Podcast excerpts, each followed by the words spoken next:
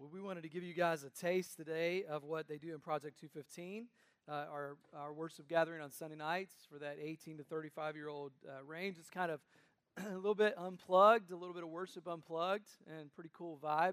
They also spend some time reflecting, and so I think last week they may, maybe even had like 15 minutes set into their uh, program to be able to spend some time reflecting and answering some questions internally. So uh, we just wanted to kind of give you a taste of that today.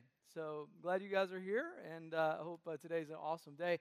Listen, uh, you came at an interesting day because we're going to talk about the reality of hell today. So those of you who came like, wow, I can't wait to be encouraged, man. This is going to be awesome. Uh, but it's so needed today in the church just to, just to, of course, speak the truth about what the Scripture says, and and that's what we're going to do today. We're going to go through a lot of Scripture text and uh, and just kind of let the Scripture just teach us about what Jesus said, what the Bible says about the reality of hell. I love this story about the man in Wisconsin who went on a business trip to Florida. And when he arrived, he immediately unplugged his lap or plugged his laptop in and, and he sent off an email message to back to his wife, Jennifer Johnson. But in haste, he mistyped the email address by one letter. And instead of sending it to his wife, Jennifer Johnson, he ended up sending it to a lady named Jean Johnson from Duluth. And she was the wife of a preacher who just had happened to pass away and he was buried that very day. The preacher's wife read the email signed simply from her hubby and promptly fainted. It read, Arrive safely, but it sure is hot down here. oh, man. Well, today we are talking about hell. And the Bible does talk about the reality of it being a place of uh, of suffering, a place even of fire. And it's a challenging but true topic. And a lot of times when we deal with the reality of death, we try to think through, we try to make light of it. And uh, that's one of the reasons we laugh at tombstones that are funny. This is probably my favorite one. William Hahn, junior high, uh, junior high, junior, uh, he just simply wrote, I told you I was sick. You know, that was his last quote. And it was, it true. Well, we all know there's more to life than uh, just what happens between the two dates on a tombstone. There is eternity. In fact, the Bible says in Hebrews chapter 9, verse 27, just as man is destined to die once, after that, then the judgment. Or Romans 14, 12, so then each of us will give an account of himself to God. So today, what I'm going to do is do the best job I can to just outline what the scripture says about the reality of hell. And I pray that as we go through this, it'll not only motivate you in your own life to appreciate what Jesus did for you. And it'll also kind of create an urgency in you to, to tell other people about the reality of hell and also the reality of heaven. And I want to admit to you today that I do have a limited intellect about this. I mean, I've never been to heaven, I've never been to hell.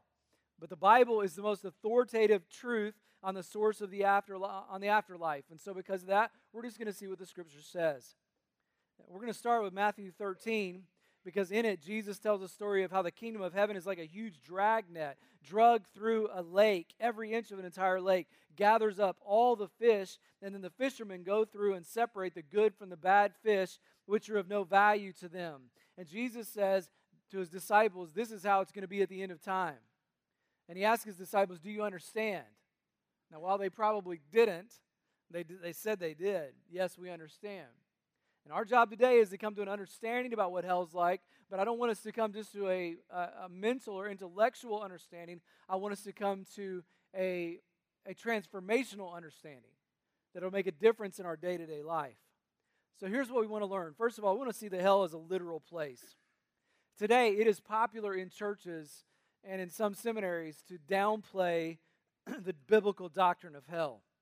One group believes that hell is simply quick annihilation. Others say that hell is conjured up as some fairy tale in the minds of ministers to simply coerce people into making decisions. Uh, but along the way, we realize that as we have downplayed that, that doctrine and that thought in the scripture, that for a lot of people, hell has lost its terror. But I believe hell is a literal place for a lot of reasons. First of all, I think it's literal because the Bible supports it. In the past decade, surveys have indicated 85% of Americans still believe in heaven, 60% though believe in hell. But what really matters is not what statistics say, but what does the Bible say about it? And the Bible doesn't just talk about this once, How many of you know if the Bible just talked about hell one time, we'd still believe it, right? Because the Bible is truth. The Bible talks about hell 54 times. The Bible teaches that hell was a place of punishment that God had prepared for Satan and his angels. 2 Peter chapter 2 verse 24 God did not spare the angels when they sinned but sent them to hell putting them into gloomy dungeons to be held for judgment. C.S. Lewis once said there's no doctrine which I would more willingly remove from Christianity than this if it lay in my power. But this doctrine of hell has the full support of Scripture, especially of our Lord's own words.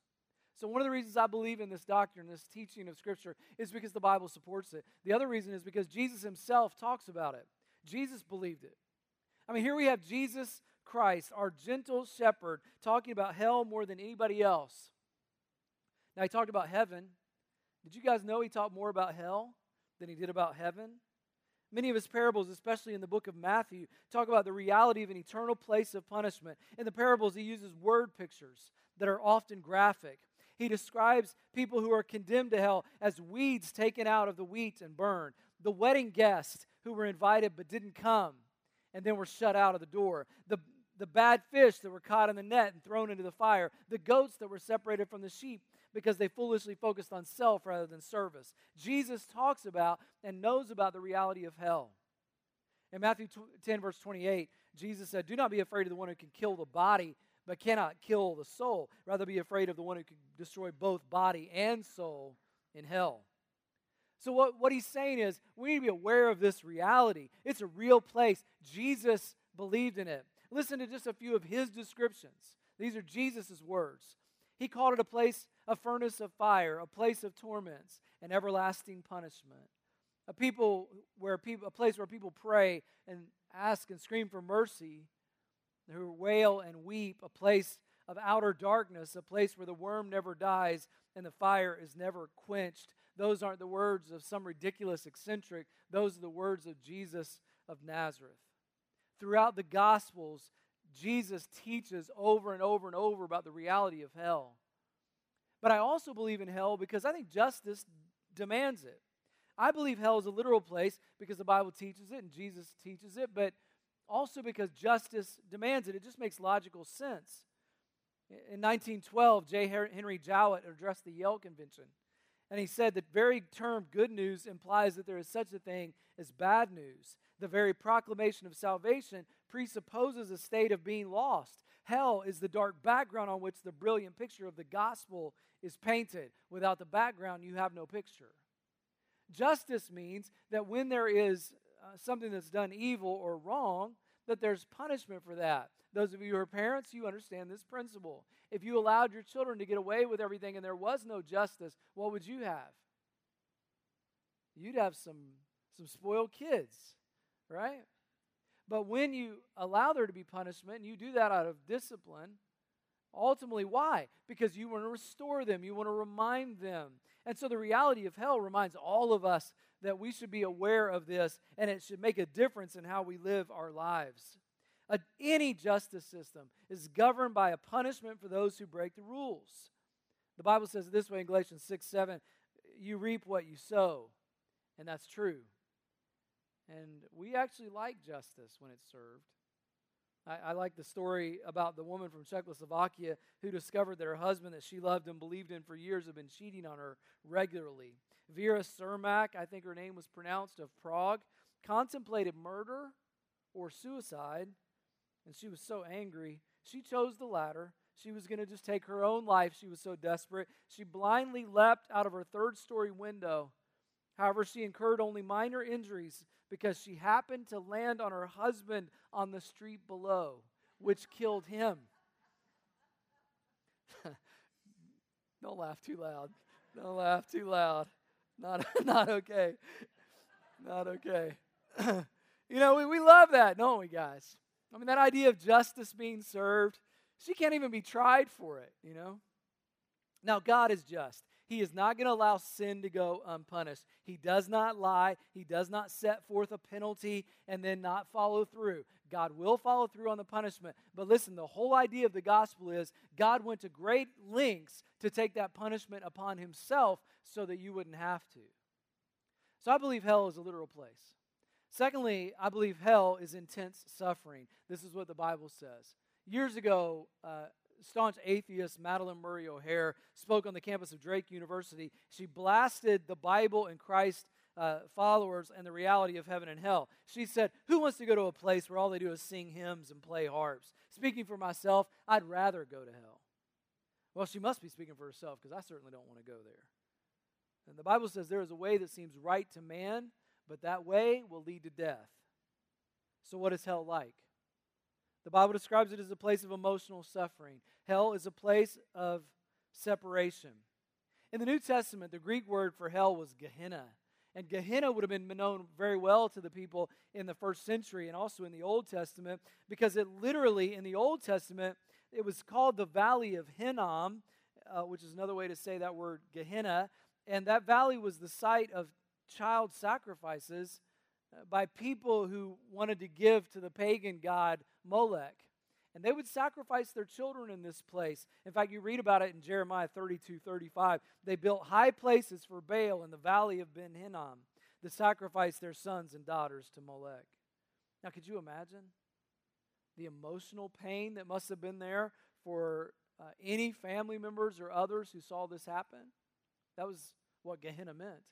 In the New Testament, they left the practice of child sacrifice to a false god and they made it the garbage dump of Jerusalem. It was outside the city, and that became their garbage dump. It was sort of like the Rumpke uh, Hill in Colerain of the first century, except for I'm sure they didn't quite have the machinery and the technology that they we do today. And they would burn their trash there.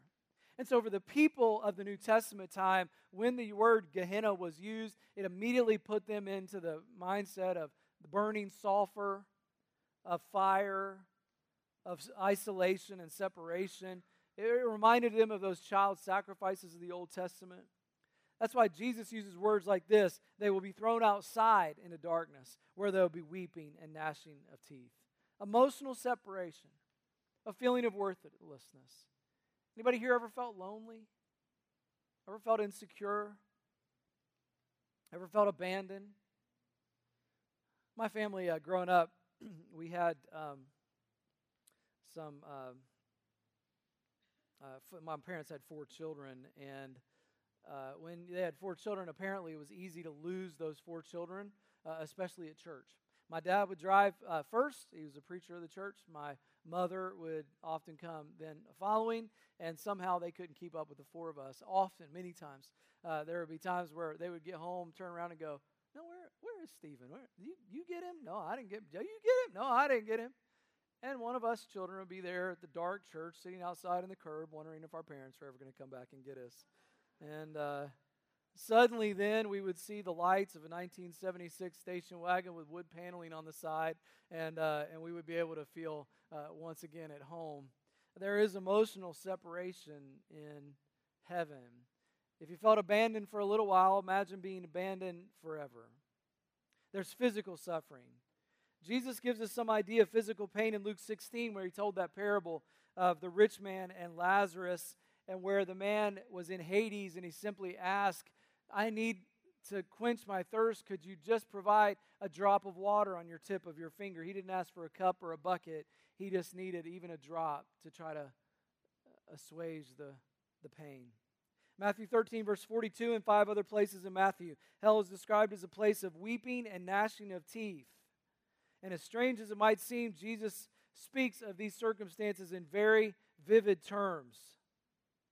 Matthew verse chapter 24 verse 51 he will cut them into pieces and assign them a place with the hypocrites where there will be weeping and gnashing of teeth Matthew 5 22 uses the phrases fire of hell Matthew 18 9 be thrown into the fire of hell Hebrews 10 27 calls hell a raging fire Second, Second Thessalonians chapter 1 says, He will punish those who do not know God and do not obey the gospel of our Lord Jesus. They will be punished with everlasting destruction and shut out from the presence of the Lord and the majesty of his power. Matthew 13, Jesus said it this way As the weeds were pulled up and burned in the fire, so it will be at the end of the age. The Son of Man will send out his angels, and they will weed out of his kingdom everything that causes sin and all who do evil. They will be thrown into the fiery lake or the fiery furnace where they will be weeping and gnashing of teeth. Revelation says it this way they will be tormented with burning sulfur. Revelation 20 says the devil who deceived them was thrown into the lake of burning sulfur, will be tormented day and night. There is emotional pain and there is also physical suffering. There's also relational suffering. Again, because he says that we will be separated from God. I mean, imagine the joy and the, the just the blissfulness of being able to be with God for eternity. Uh, just to be able to be with the presence of the Almighty God, to be able to, to, to enjoy and to talk and to, and to share about all of what God has done for you, Write to Him. And uh, imagine being able to spend time with your family uh, who, have, who have gone before you, who have loved the Lord. There is a relational closeness in heaven, but there is a relational separation in hell. Mark Twain once said, I'll take heaven for the climate, but hell for the company. Some people think hell is going to be like a eternal party, Mardi Gras. Just can't wait, you know. All my buddies are going to be there. In fact, we'll even joke about it, you know, right? People go, "Oh, you know, we're just going to all be in there together." And but hell is best described as a place of separation, solitary suffering forever. Matthew chapter 7, verse 21 says, Not everyone who says to me, Lord, Lord, will enter the kingdom of heaven, but only he who does the will of my Father is in heaven. I will tell them plainly, I never knew you. Away from me, you evildoers. And in one of the most sobering passages, I think, in all the Bible, comes in Luke chapter 13, verse 25, which is on the next slide. It says, Make every effort to enter through the narrow door because many, I tell you, will try to enter and not be able to. Once the owner of the house gets up and closes the door, you will stand outside knocking and pleading, Sir, open the door for us. But he will answer, I don't know you or where you come from. There will be weeping there, gnashing of teeth. When you see Abraham, Isaac, and Jacob, and all the prophets in the, God, in the kingdom of God, but you yourself will be thrown out. People will come from the east and the west, north and the south, and will take their places at the feast in the kingdom of God. Man, this is a sobering verse, isn't it? It says you're going to see Abraham and Isaac and Jacob, and yet you're not going to be able to be entering in. So we all need to be honest about um, what we're facing when it comes to reality for those who do not know Christ. The welcome sign in hell should read the point of no return. There is no end there. There is no exit in hell. It is an eternal place. Here's, here's the last thing it's eternal. It's not just going to be a momentary slap on the hand for bad behavior. If you do not accept Christ and enter through him, which is the only doorway to heaven, then you'll be condemned forever. If you're a music lover, you may recall the rock group Wham. Uh, they had a song entitled Freedom, and it spoke of how great uh, a love for this guy had for his girl, and he'd do anything for her. One of the lyrics says, You could take me to hell and back just as long as we're together. The problem is, there is no hell and back.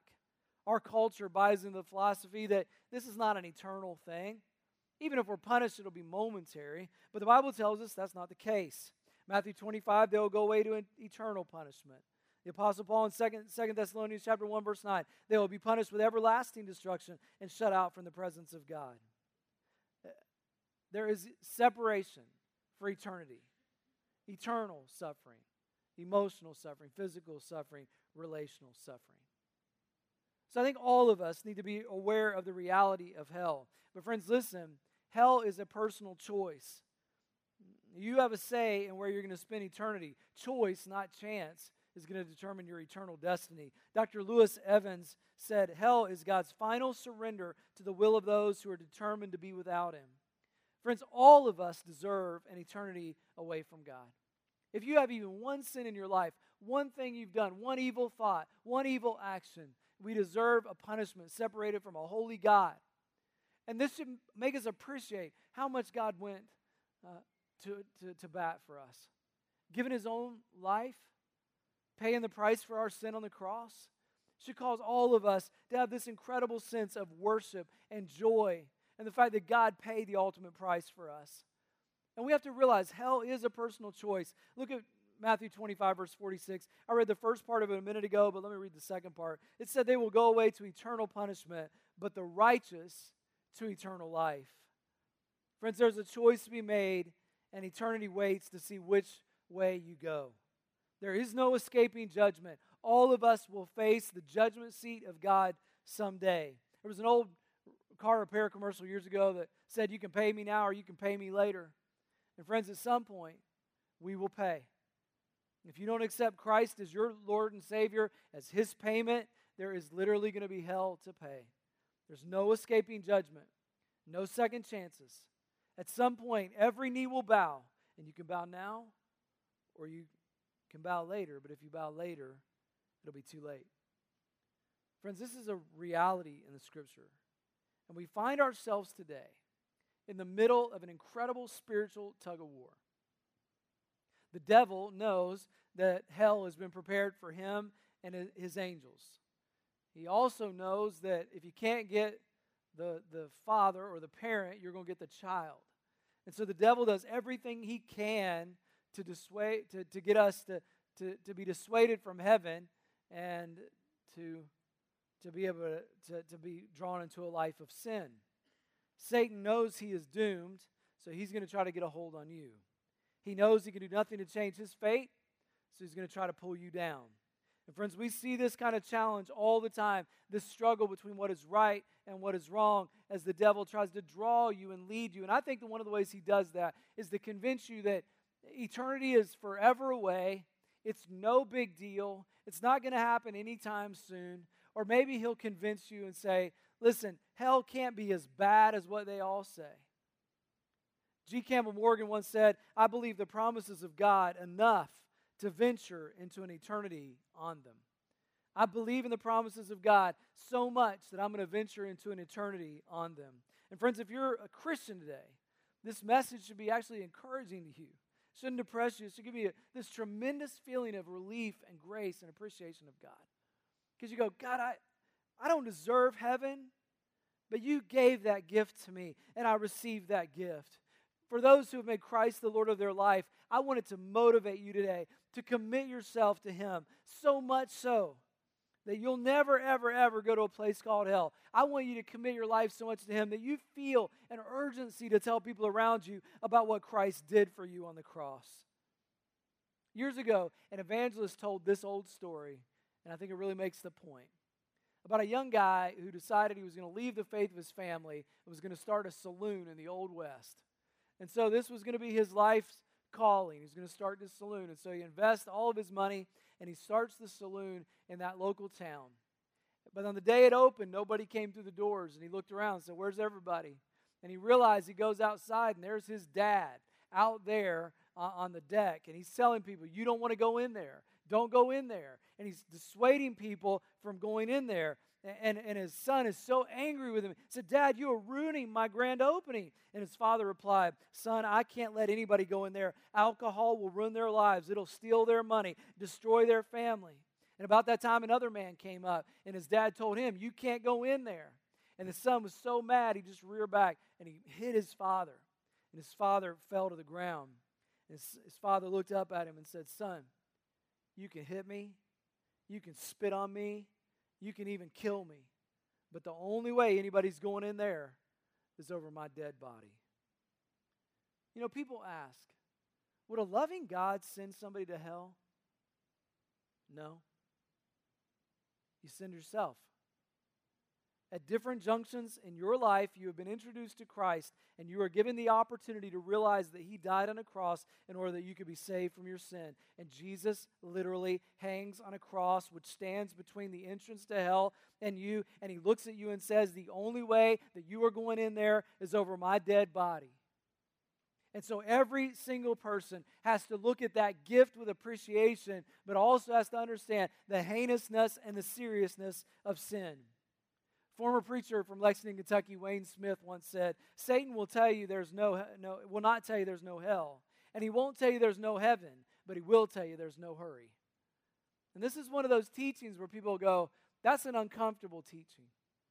But I pray that it makes us realize the reality that there is hurry, that there is an urgency to this. Eternity hangs in the balance, and the world needs to be lovingly led to the foot of the cross. And as terrible as hell is, the person who swallows his pride and places his trust in Christ need not worry, for he will never have to see that place.